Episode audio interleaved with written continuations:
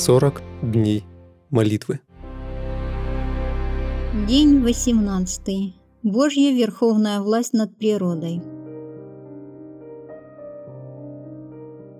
Библия ясно говорит о том, что Бог управляет природой. Все в природе под его контролем. Псалмопевец писал: «Я познал, что велик Господь, и Господь наш превыше всех богов. Господь творит все, что хочет, на небесах, на земле, на морях и во всех безднах, возводит облака от края земли, творит молнии при дожде, изводит ветер из хранилищ своих». Псалом сто тридцать четыре, с пятого по седьмой стих. Кто-то может спросить: разве сатана не причастен к разрушительной силе природы? Ответ – да, но все же противник Божий может управлять природой лишь в той степени, в какой Господь позволяет ему. Дьявол может влиять на природу в той мере, в какой его действия исполняют божественный вечный замысел. Если бы не так, то слова Павла в послании римлянам были бы неправдой. Притом знаем, что любящим Бога, призванным по его изволению, все содействует ко благу. Римлянам восьмая глава, двадцать восьмой стих. Если бы Господь не правил над природой и человеком, тогда это обетование не всегда было бы верным в жизни верующего. Сатана делал бы все возможное, чтобы многое в жизни христианина не содействовало к его благу. Он бы все приводил к разрушению. Мы видим Божью власть над дьяволом в его попытках уничтожить Иова. Бог дал врагу всего живого разрешение серьезно испытать Иова, но он ограничил действие врага. «И сказал Господь сатане: вот, все, что у него, в руке твоей, только на него не простирай руки твоей. И отошел сатана от лица Господня». Иов, первая глава, двенадцатый стих.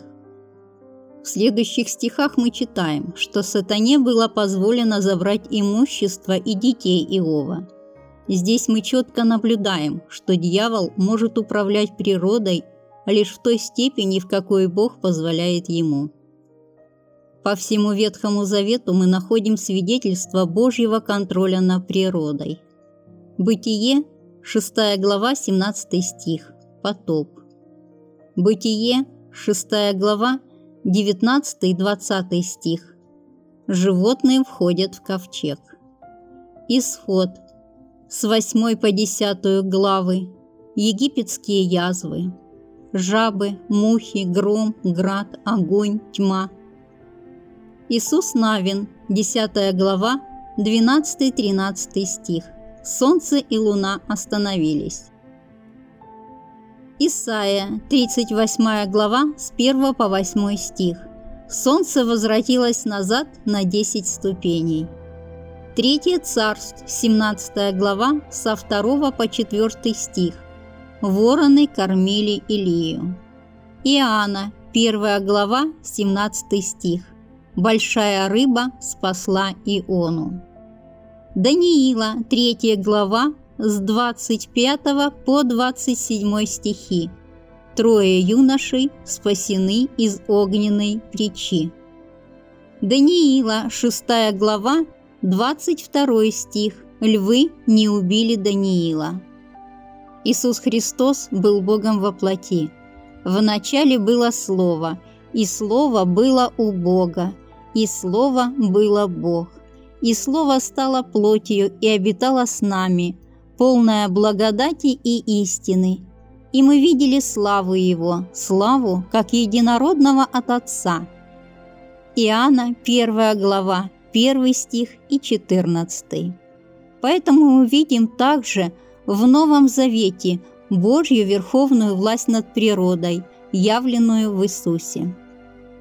Марка, четвертая глава, с тридцать шестого по сорок первый стих. Он усмирил шторм.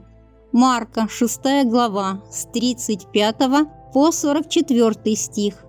Он приумножил хлебы и рыбу, чтобы накормить пять тысяч человек. Марка, шестая глава, с сорок пятого по пятьдесят первый стих. Иисус и Петр шли по воде. Матфея, семнадцатая глава, двадцать седьмой стих. Рыба принесла монету Петру для оплаты налогов. Матфея, двадцать первая глава, с восемнадцатого по двадцатый стихи. Смоковница была проклята и засохла. Господь правит нашей землей, но мы можем быть уверены, что Он сможет сделать и сделает все, что обещал. Сатана не в силах воспрепятствовать исполнению Божьих обетований в жизни верующих.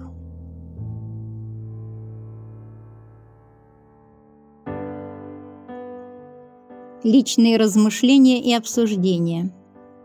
Над всем ли природным миром правит Господь? Почему христианам необходимо знать, что Бог управляет природой? Приведите примеры Божьего правления над природой в Ветхом Завете. Молитвенное задание. Обратитесь к вашему молитвенному партнеру и обсудите тему дня. Помолитесь вместе с ним о том, чтобы Бог крестил вас Святым Духом, о том, чтобы Бог возродил вас и свою церковь, о том, чтобы Бог помог вам признать Его верховное правление над всей природой, о людях, которых вы включили в ваш молитвенный список.